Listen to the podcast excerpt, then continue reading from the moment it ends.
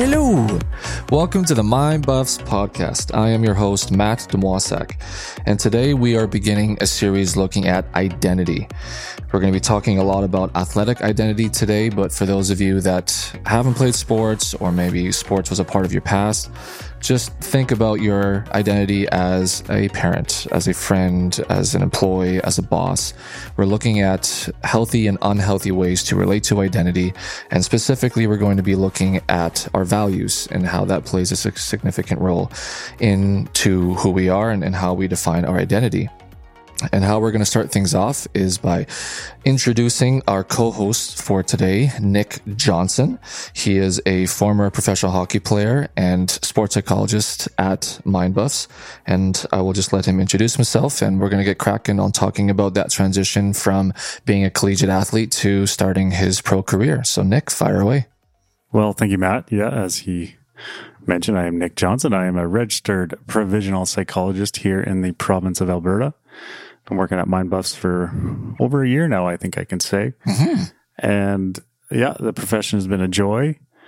Um, yeah, I guess a little bit about myself. I hail from the beautiful city of Calgary.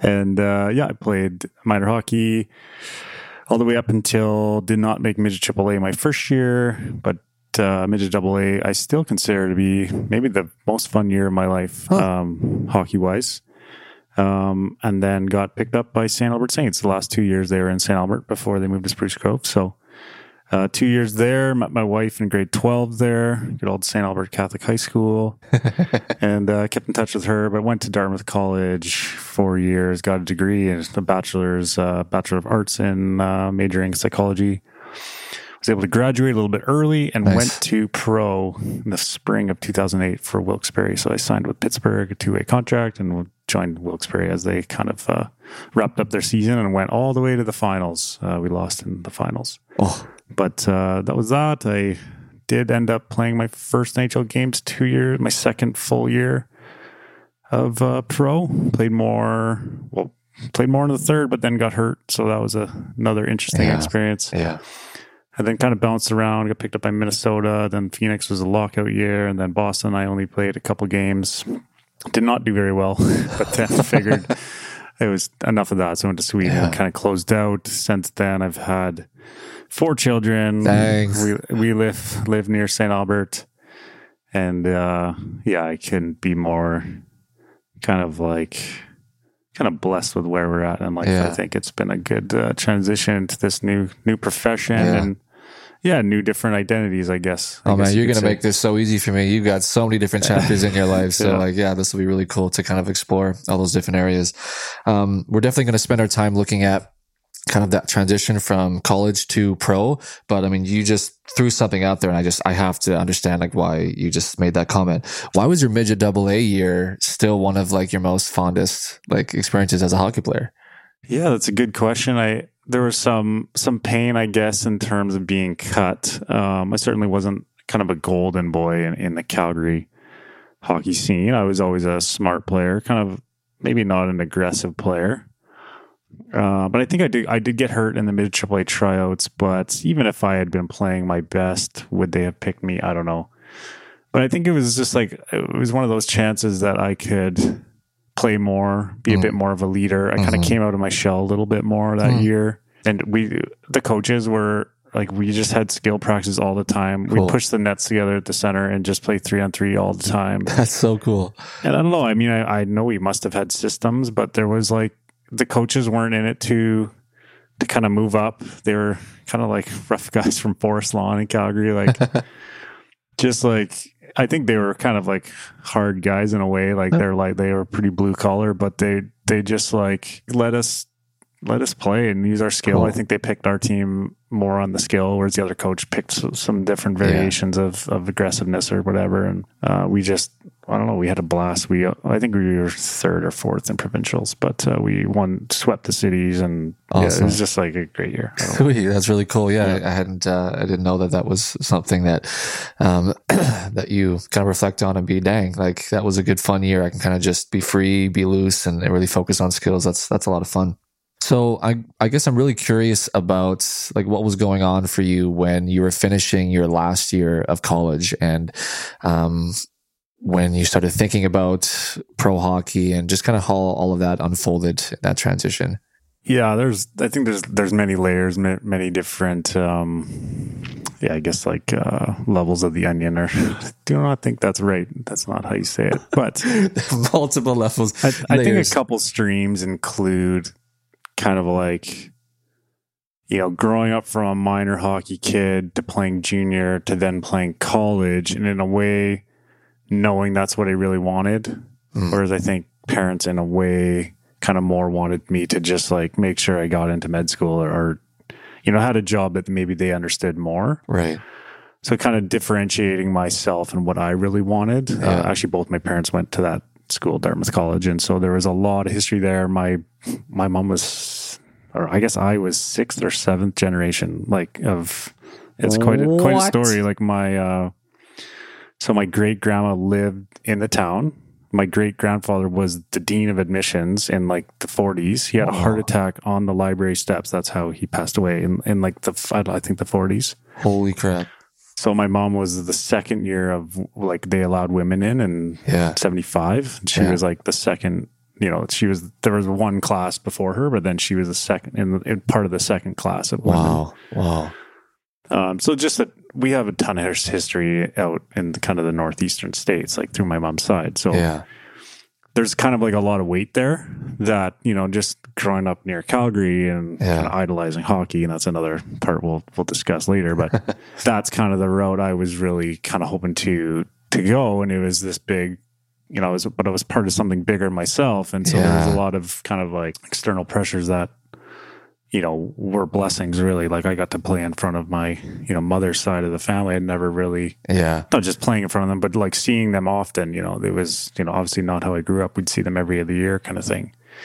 Um, so those kind of things, but also, yeah, just how much weight I put into hockey. Yeah. Which is kind of a problem when you're, when you're leaving college and all of a sudden you're joining kind of the pro ranks and almost like idolize, or it's more putting the pro up on a pedestal as like, totally. I don't know if I belong. I'm gonna have to be absolutely perfect to like do anything up there. And I yeah. had some kind of low confidence beliefs, anyways. Right. So it's quite the couple the, years. Yeah. The, those kinds of thoughts, that that mentality. Did you have similar feelings as you like would go from midget to junior and like junior to to college, or was it really an experience you first had when you were like, oh wow, I'm like I'm a professional hockey player now? Yeah, I think I. I mean, I knew I was I wasn't like the best in town or the top forty in town, really, but I I knew I was always pretty good. I think I was like fairly arrogant in a way too. Like I I could go on the ice and and just like play. And I don't know what happened, but like I just like yeah, maybe when I was moving up levels, that kind of just got stripped away, and mm. then I mm-hmm. was left with like, okay, what? How do I how do I get confidence now? Yeah. When you're a kid, you're just playing, and it's yeah. like this is so easy, and I I'm just like, it's kind of like my playing style is the best way, and I knew I wasn't like, like super aggressive or like the best skater and stuff, but like I knew I brought something. So yeah. I had a reason to kind of be like ultra confidence. But yeah, like even as I joined junior and I was um, I guess what a 17 year old. I guess they almost cut me. Like they were pretty close. They they kind of told me at the end of the year, um, but I was kind of like oblivious to that. I was just like, and midget double A went really well, and they yeah. picked me out of midget double A, and which is like kind of rare. But, yeah, definitely. But I just like I was kind of like I'm going and I'm gonna play, and I didn't really think about it. And when the coach got mad at me a couple times for like maybe not scoring or not providing enough, like it was kind of those first times of like kind of dealing with that. Like, yeah. oh, I have to like think about my game and yeah. kind of from a higher level. Yeah, it's it's interesting that that, that last thing you just shared um, with all the different athletes that we work with. Sometimes we hear of our little eight year old athletes that experience that for the first time of having yeah. a coach get mad at them for not performing and all of a sudden just the state of shock of like what what do I what what do I do with what what's just happened to me yeah. and then some people don't get that till they're 11 15 junior college it's just it's a lot of luck yeah. and it's about whether or not we have the people or the coping skills to kind of like respond to those first experiences but I, am i guess i'm curious how the hell did you respond with those first harsh moments with the coach maybe the first time would have been in bantam i remember a couple things like that yeah. but ultimately you know, my spot on the team was kind of like secure. So even Yeah. though there was like plays and stuff that the coach maybe yelled, maybe not, I don't remember. Yeah. But yeah, I think I didn't really have. I don't know. I think like in a way, my identity was wrapped up in performance. So when that wasn't going well, I had no kind of base. I guess value system. I had no base, base kind of metric or like reason why to like feel good about myself, or Mm. you know, it was like all stripped away Mm. and so I had to just like reinvent the wheel. It felt like see, I can see how kids really, if things aren't going well, you know, it's kind of external. It's not out in their control. Like Yeah. you know, pressures on them from the coach or whatever. I can see how it's. They feel like they're floundering and they they're just not comfortable, and they'd kind of do anything to escape it in a way. Yeah. Um, so yeah, I don't know. It, it it definitely was a learning process over. That's kind of why I thought those college years into pro was like such a, especially kind of getting to the higher level of like, oh, I better figure this out kind of thing. It took a while. hmm So then, when you look at your first kind of couple skates um, in Wilkes-Barre, and just being in that environment, like, yeah, what was what was that experience like? There's actually a lot of laughter. It was it was a very it was quite like laid back um, environment, even though the coaching staff kind of had a different view of that, maybe. But the guys around the room were like, you know, Bissonnette, like those kind Oh, of yeah, guys were yeah, on yeah. the team. Uh, I remember uh, there's a really funny story. I won't share all of it, but we had like a team building thing within a week of me being there. So they didn't know much about me, Right. but basically we were supposed to write good things about all our teammates and everyone would pass their paper around the room and everyone would have a chance to write a good thing. And so our, our basically our chief like clown comedian wrote one of the funniest things ever on our fighters sheet. Um, he he like got mad. He's like, "You had one chance to say something good about me," and the whole room is just like absolutely dying laughing. Like, it was a really funny thing that he wrote, and so like that kind of environment was like funny. Um, but like learning the hockey side, I put such a pet, I put it on such a pedestal. I Mhm. remember, so Dan Bylsma was a coach that was there, and then he went to Pittsburgh like the next year, and Mhm. they, ended up winning. Um, and he like laid through all the systems and all these like yeah pro ways to think about different plays. Mm. And at the very end, he's like, "Yeah, but eventually, like when you're in a game, you just have to kind of like roll this out of your head." But I'm like, I'm like trying to like, I need to do this, this. So like, as I started to like be a pro and like prepare for a game, I had probably like thousands of thoughts in my head. Oh, my I God. had to be perfect, and it was just not good. It sounds like before pro, when you were playing at your best and, and being in that flow state or, or or zone, there was a real like intuitive relationship to to your game, and it was Mhm. just this kind of creative flow state of just feeling it out and, and not having any thoughts. And then as soon as you're trying to download all of this professional data, all of a sudden it feels like okay, I got to think of all these things and make sure that I'm approaching things differently because I'm a pro now. Yeah. But in actuality, if you had just done exactly what you were doing before, yeah, it's you know, and this is I've brought this up with clients. It's a very interesting line because I think you do need that kind of critical side of yourself to look Mhm. at your game and to learn kind of better ways of doing things. yeah. But doing it during the game is not a good idea. You know, like you like Yeah. you said, it's got to be just a natural. Really, it is getting into flow is so kind of advised, and and you can't be in the present moment when you're kind of criticizing or like Yeah. thinking about I should have done it this way or you know. But Yeah. at the same time, learning those lessons was valuable. Like, I think there's a much better way I could have done it, but I learned how to be a, like a fourth liner, and I'm like forever grateful for that because like I knew that I had that kind of skill in my back pocket, and I think I was way too careful for the first two Mm. years in the minors to like pull it out more. Yeah. But when I did have a chance to get the NHL, I could think on a much higher level. And as a third, fourth liner, I could actually go out there and like, yeah, work hard and do all the correct things, but still have enough smarts and skills. Like, you know, if we chipped in a, with a Mhm. goal every third game as like a fourth liner, that's like Mhm. pretty good, right? So it sounds like you were able to develop kind of, or update this new identity of like, hey, like this is what it takes to be like a Mhm. third or fourth liner, or this is what I look like as a third or fourth liner. Um, but early when you talked about the the pressures of playing pro for the first time, you said that you kind of like put it up on this pedestal. So I guess how would you describe like your identity and how you maybe looked at it differently or defined it differently from like college to professional? Yeah, I think so my college experience was, was pretty amazing and, and the hockey was was good. We were Ivy League, so we didn't get to play as many games.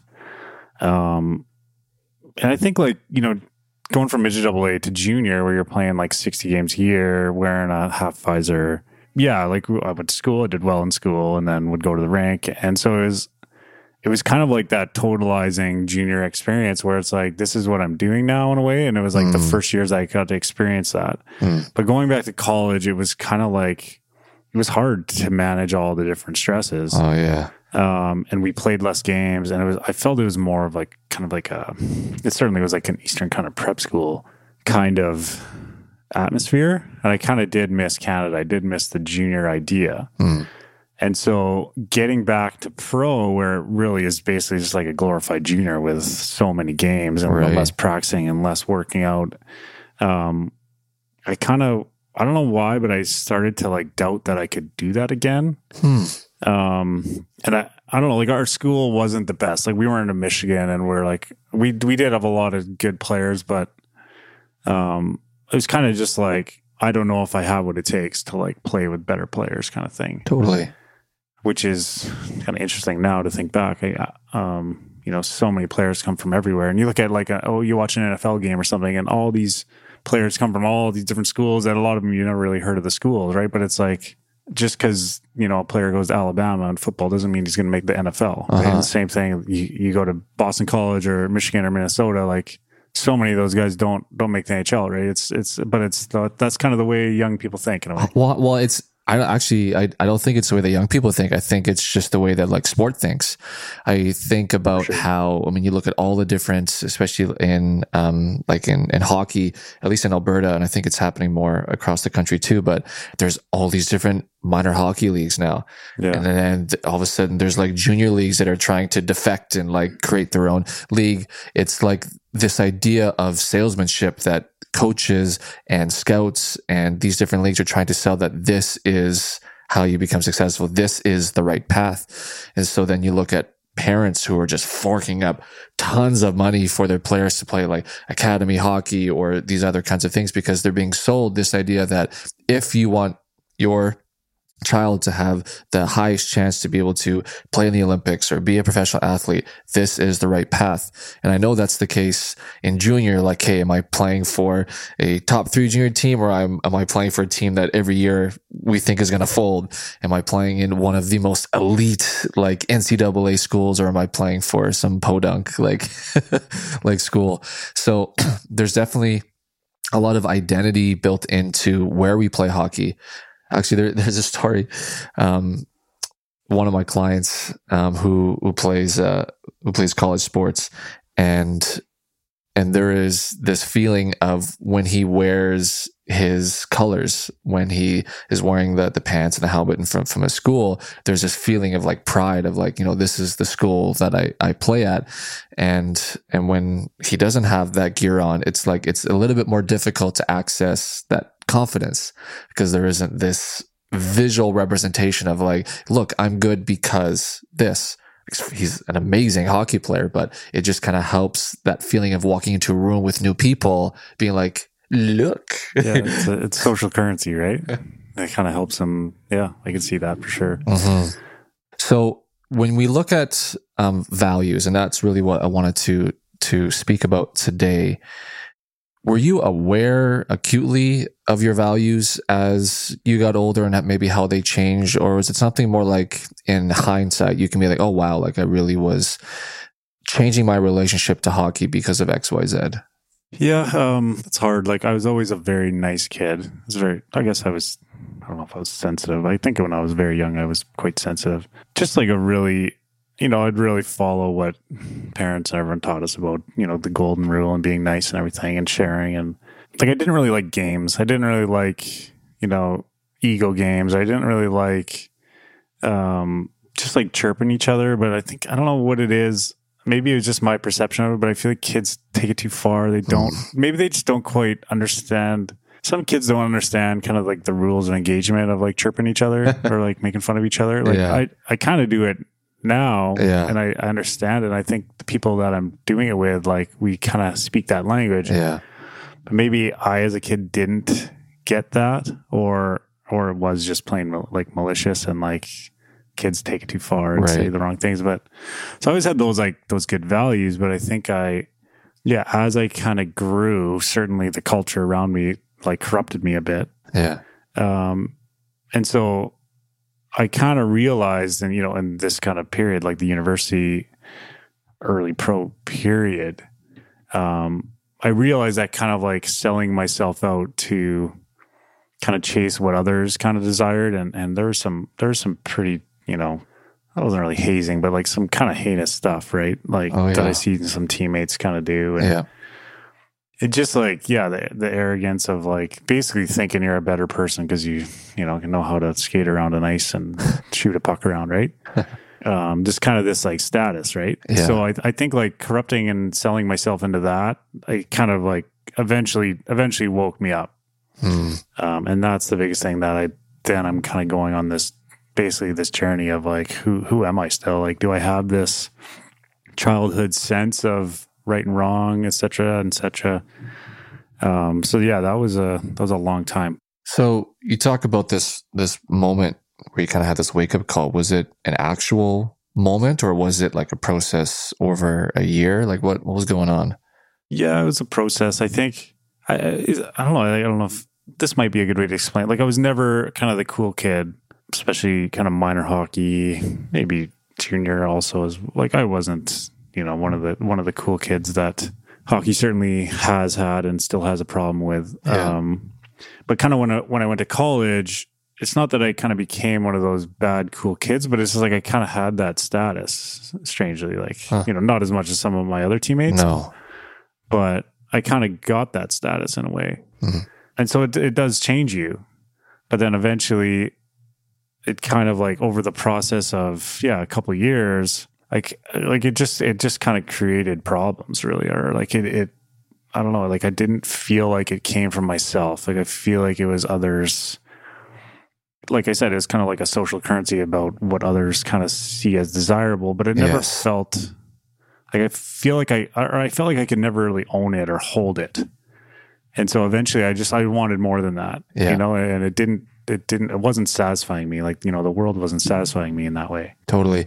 That that experience, uh, I just immediately think of a word like disconnection, um, and like identity disconnection, where you are describing yourself as being like a really kind, like more like sensitive person. I mean, right away I hear that and I go, well, that doesn't sound like a hockey player, right? Just that downloaded. Right. Yeah, we have that quick reaction, right? Hundred percent. And so for you, like having your personality and the values in your family, like you would have felt that tension, that disconnect between like who you felt like you were, but who you felt like hockey was telling you to be. And we see this all the time with our athletes of whether it's the culture of the specific team or the demands of the sport um, itself of being like i feel this way and yet i feel like everyone else around me is only rewarding me or encouraging me to be this person. And and that disconnect is actually that's a significant issue because when we look at being in the zone and, and flow state theory, being in that sweet spot of being just fully focused and present, we can't be in flow state if we're disconnected with any part of ourselves. So when you think about being like, man, like I don't know if I jive with this culture, like I, the the role that that coach has me playing just really doesn't feel like it's playing to my strengths. We are like swimming up upstream, man. Right. It's a harder it's not really flow state. It's more like dancing around flow state trying to get in it. But yeah. yeah, like I had this this thing happen when I was um in Phoenix kind of and, and you know this obvious disconnection about what I kind of wanted to do and what maybe the socially accepted on the team um thing was. I guess I'll mention too first is that I think everybody everybody on a team, not everybody, but most people on the team would think that they're only getting value because of what, you know, the other kids want or, you know, that like currency thing. But I think it's like there's more kids than you th- than you would think that are that would like to kind of live more authentically, Yes. right? But it's kind of like it's it's too dangerous. Yes. And so it's like it's this kind of this sad loop of everybody kind of either being quiet about it or joining kind of the bad kids and making fun of the other kids, right? It's Totally. it's this kind of sad thing. Um, so yeah, even into pro, that was certainly there. And the guys that were kind of more like upright about their values or just like more vocal about it, Yeah. they'd kind of get like mocked behind their back kind of thing, right? And so Yeah. you you kind of didn't want to be one of those guys, but at the same Yeah. time, at least for myself, it became so painfully obvious that I had to live the way I wanted to live and, and follow the values I wanted to follow. Yeah. Um, and whether or not I would like, you know, preach them on other people. Right. But it was like, you know, kind of being an easy target. I didn't really want that. But at the same time, it was Yeah. like so obvious I knew what I wanted. Um, and so I'll kind of share, like, you know, when I was in Phoenix, I just got engaged and I had a friend, you know, a good friend who's basically just like, like why the why the heck would you do that? You know, like you're kind of like young in the league, like you should be like going out and like partying in a way. And I knew for me like that was kind of a joke. Like I would never do that at this point. But in a way I kind of felt like he he understood. He understood the situation and he was kind of right in a way. Huh. Like I I've heard of a bunch of guys that that do that Yeah. and they do get that currency from coaches who also do that Hundred percent. from managers that probably do that too. And so that that really was a real thing in the culture of like, oh, he's kind of like a good team guy because he's willing to kind of sell himself and do things he really shouldn't be doing. I mean, listen, there, there's a reason why in the last four to five years, especially in Hockey Canada, we've been hearing all these stories of like sexual misconduct, sexual abuse, and just like womanizing in general, because it's, yeah, it's fucking shit, but like it's a, it's a part of the culture of hockey. It's the part of the culture of a lot of different elite level sport, uh, especially men's sport, where it is social currency to be seen as a player Mhm. right? And you are rewarded for being that person. It still happens. We are trying to make changes, and Hockey Canada is super scared right now, and they are making a lot of decisions to free themselves up from ever having to be in the front page news ever again. Um, but it genuinely is a problem in sport. And man, I can imagine in that situation, knowing that based on what I say next, I'm either going to be the sheep that follows what everyone's doing, or I will fully establish myself as being different than everyone here. That must have been such a weird moment.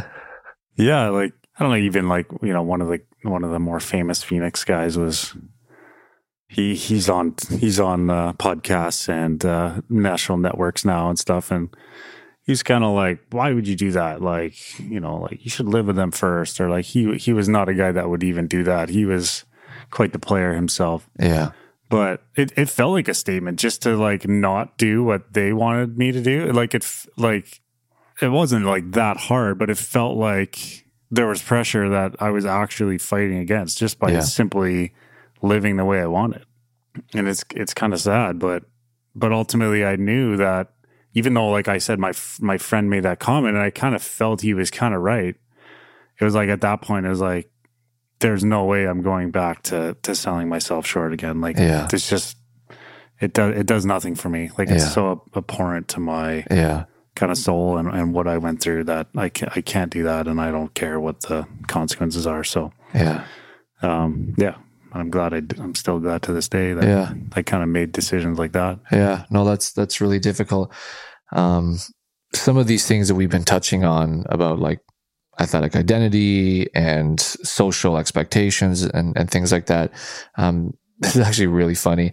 Uh, there's a theory called identity foreclosure, and it uh, was coined by a uh, Canadian uh, researcher and psychologist, uh, James Marcia. And Nick and I both use this in our thesis when we were finishing grad school Totally different times. Yeah. like we i graduated about six seven years ago and and nick is Just about, a year and a half kind of thing. yeah, a year and a half ago and we'd never met each other never talked to each other and we both found out that we wrote the exact use the exact same theory to speak to this experience of identity foreclosure uh, this theory is not specifically used in sport but we both read it and clearly ha- had the same experience of like holy shit like this perfectly describes what it's like to be an athlete so essentially, identity foreclosure is we isolate our identity oftentimes because we think that in order to be the best student, the best athlete, the best mother, the best employee,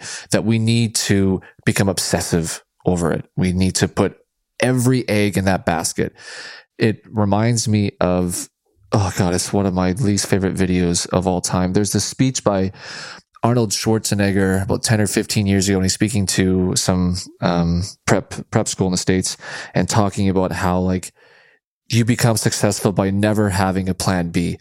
I remember almost throwing something at the TV when I heard it because I was like, this is going to get tens of millions of views and people are going to eat this up. And they're going to think that this is your plan for success. There is no freaking data there is no research on planet Earth that says that you must become obsessive and only have plan A to be successful. It's not a thing. He is a genetic freak that grew up with a lot of privilege that was able to find the perfect niche. He is a outlier. You got all of these people on social media. Um, I think Tate is one of the guys I'm thinking of, and there's all these guys that are flashing their big lives and big currency. Like, oh, I figured it out. No, they got lucky. They, they, they won the genetic lottery or they just won life lottery.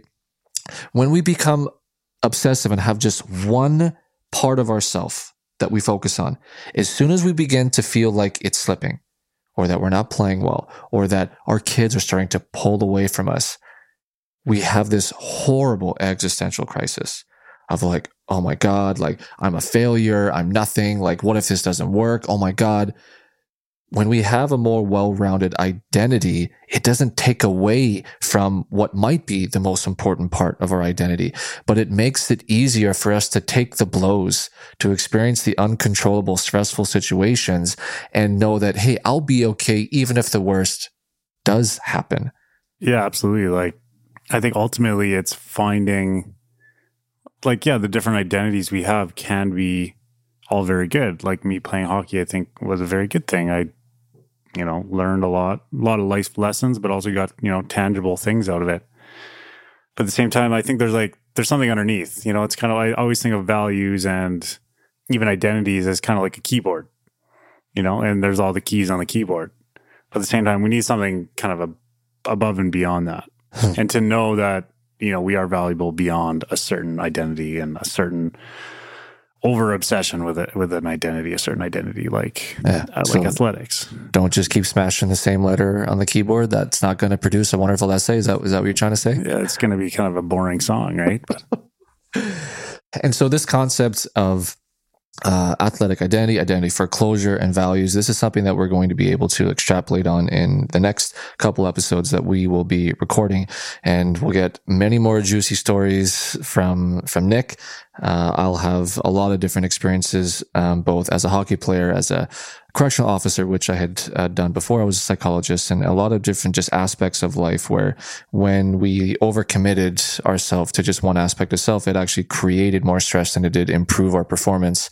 And um, I hope that these are concepts that you find relatable and, and are looking forward to learning more about, because um, we'll we'll d- dive a bit deeper into more of, of Nick's kind of professional career and eventually get to talking about stories of transition away from that dominant identity. Again, whether it is you were a professional athlete or you were a dancer or a musician, and it doesn't matter what it is, whenever we transfer from that huge part of our life where we've devoted so much time and effort, that shit sucks. Like it's hard, it hurts, but there's a necessary moratorium, as it's called in that same theory with identity foreclosure, that that we need to be able to go through so that we can take everything we've learned from that experience and bring it into that new version of ourselves. Yeah, it's like kind of a weighing of how much am I still in this one identity? How can I explore moratorium kind of idea? Other parts of myself, other threads of myself, add more things, kind of find more passions. And often those make your you know, if, if it's athletics, but it makes your athletic pursuits and identity even more fulfilling. Hundred percent. And, and that's what we'll go into more detail, um, in our next episodes. And, um, just talking about just the concept of our values and how when it comes to the biggest, most difficult decisions that we make in our life, we need to filter that decision through what our values are. And I know most people have never really done that kind of work to really look at, well, well who am I? What are my values? But it can really help you design your life based on what your values are and not what your subconscious thinks your values are. And so we will be exploring those kinds of concepts in the coming episodes. So again, Nick, I want to thank you so much for sharing your story today. Yeah, it was a joy. So thanks. I'm looking forward to this. and you will hear Nick and I again in the coming weeks. And we look forward to you guys coming and hanging out with us again. Thanks, guys.